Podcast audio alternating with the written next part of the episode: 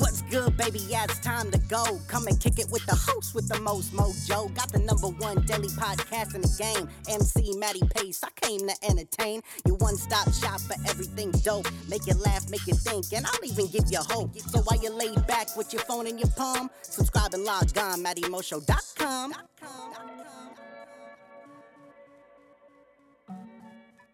What's going on, ladies and gentlemen? Matty Pace coming at you live from the Matty Mo Show, the host, the most mojo, kicking off episode 971, ladies and gentlemen. That's right, episode 971, where we are about to have a little bit of Sunday fun. But if this is, however, your first time tuning into the Matty Mo Show, thank you for lending me your ears and attention. Second off, hop into the iTunes podcast section where you can subscribe to the Matty Mo Show and have every episode up there for free listening download now. But without any further ado, it is my distinct honor and pleasure to deliver straight to you episode 971, where I am going to be giving you a little Sunday fun. Why? Because it is none other than Sunday Inspirations, ladies and gentlemen. That's right. Hello and welcome to this week's iconic edition of Sunday Inspirations, where, as always, I have some positive, inspiring, impacting, and empowering feel good news stories that you will not hear anywhere else. I guarantee it. Now, all the stories for tonight's Epicast are brought to you by GoodNewsNetwork.org, so be sure to go on and check them out. But without any further ado, let's jump into the first story of the night. Now, shall we?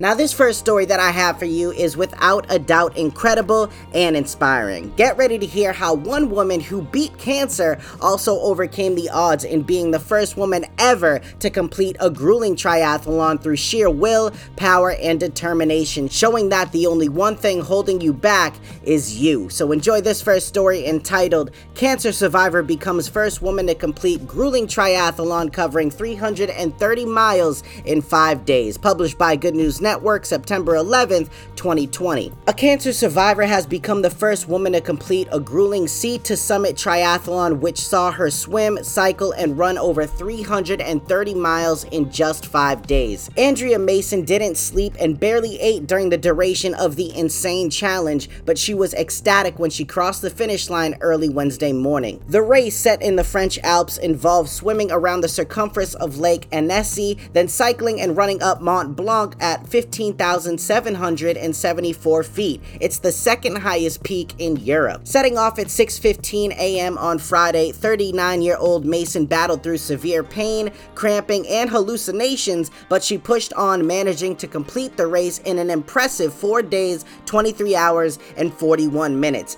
Andrea had been diagnosed with severe endometriosis and cervical cancer in 2017 and needed life-saving surgery. Following a successful operation, she is now hoping to raise awareness of women's reproductive health and of endometriosis in particular, which is a debilitating condition that causes painful or heavy periods. In the past year, Andrea set up her own charity, Lady Talk Matters, in a bid to normalize the conversation surrounding female reproductive matters. Andrea from Blackpool in Lancashire, England said, I feel happy, exhausted, and relieved. I am so happy all went to plan as there were so many things that could have gone wrong.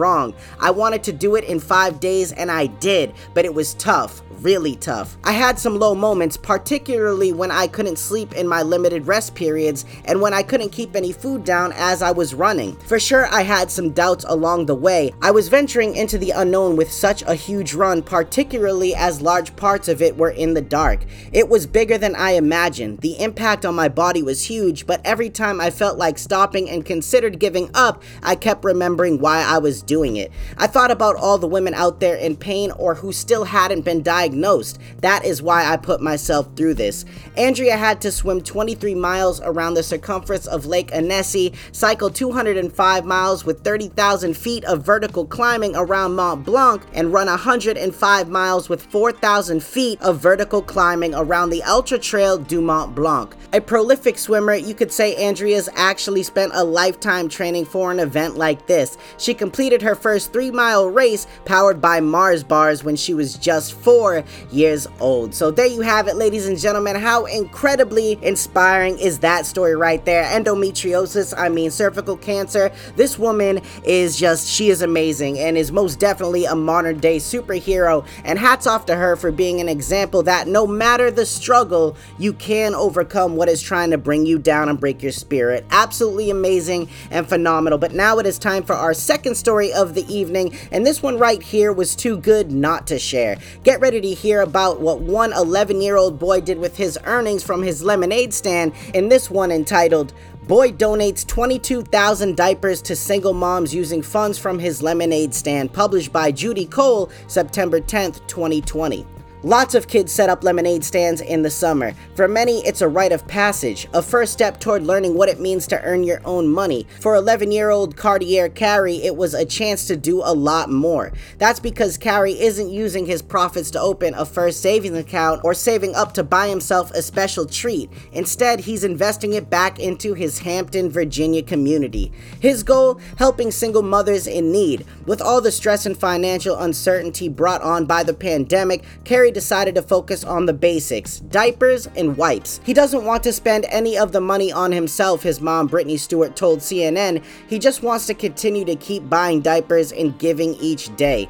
The impetus for the project took root while Carey was visiting his grandmother, who lives in one of the area's more economically depressed neighborhoods. Carey, who is keenly observant for his age, was taken aback by how many women he saw raising children on their own.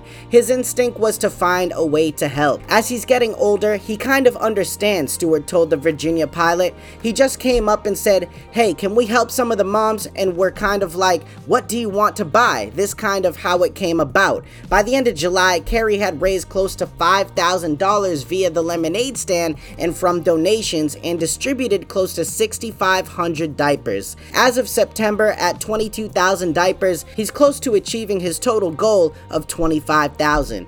But the generous 11 year old is no stranger to worthy causes. Before becoming a lemonade mogul, Carey launched another community initiative dubbed Cardi Packs, care packages for the homeless that contain such essentials as deodorant, soap, tissue, and even hand warmers for when the weather got cold.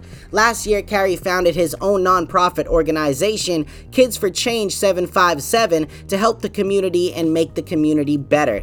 Carey says his greatest joy comes from knowing he's made a difference and seeing how much his efforts have meant to the people he strives strives to serve. When one mom who'd been beneficiary of his good deeds broke down in grateful tears and gave him a big hug, he was truly moved. It was heart touching. I almost cried myself when she gave me a hug and started crying. That made me want to just keep doing it, he told ABC News. Others can make a difference just like I'm doing right now. They can save lives and be heroes. You're never too young. Now, how beautiful is that, ladies and gentlemen? Am I right? And what a great message by that 11 year old young man. I think he has it figured out more than a lot of the people I see walking around who call themselves grown. You know what I'm saying? So shout out to that young man right there who has and is doing so much for people for the right reasons in his community. I cannot wait to see what he does when he turns into a man. Absolutely incredible. And that right there is why I had to share that story with you. If you'd like to see an interview with this little boy, feel free to either contact myself through MattyMoShow.com where I can send you the link directly or just hit up goodnewsnetwork.org and click the story where you'll find the video at the bottom of the page. But now it is time to cap off this week's show with a story that I believe incorporates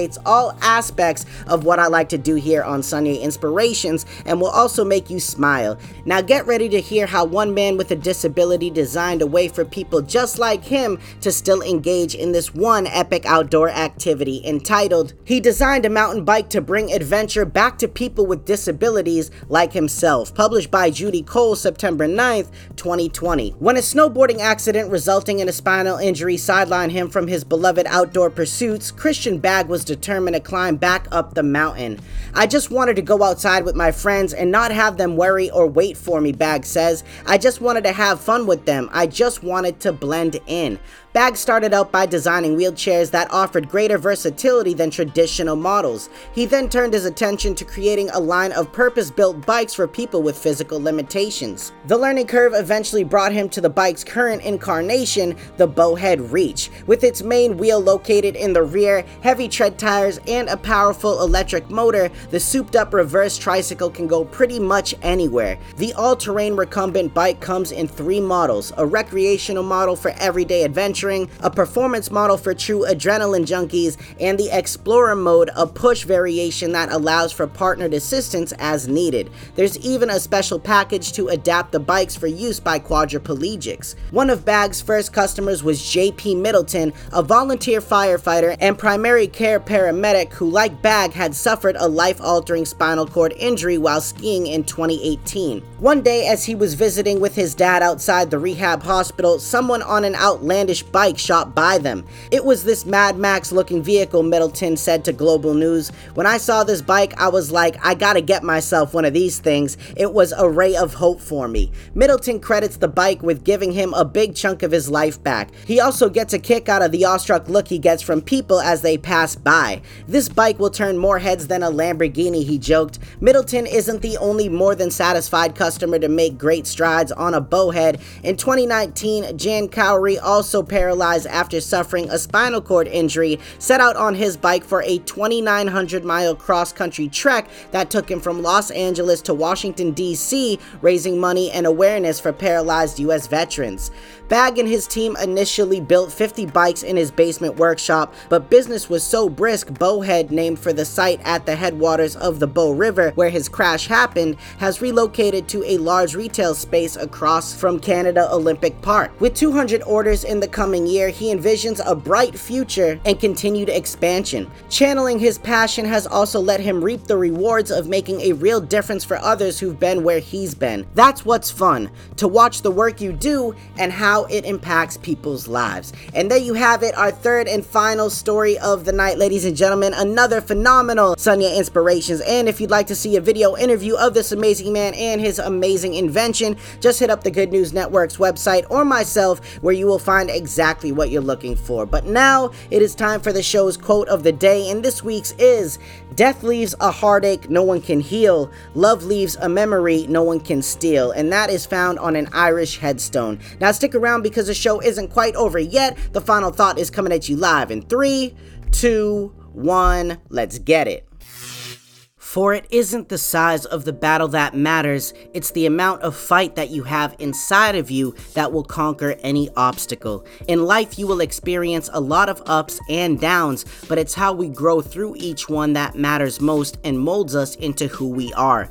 The greatest things in life don't just take time and patience, they also require all of you, your focus, and your effort. Don't let another day slip by if you feel unfulfilled. Only you can change the situation you're in. You've got this. All right, ladies and gentlemen, so there you have it. Another beautiful week in the books, as well as another beautiful Sunyay inspirations. I hope you all enjoyed it, man. Tonight's show selection was a lot of fun to put together. I hope it inspired you, and I hope that it made your night and your day and your week that much better, especially if if your team in the NFL lost today. you know I'm saying? But, anyways, thank you so much for tuning in and rocking out with me, man. Make sure you check back in with me tomorrow night for a nice little Monday show where I always bring the heat to kick off your week, baby. But as for right now, this is Matty Pace coming at you live from the Matty Mo Show, the host, the most mojo, saying one life, one love. I'm out.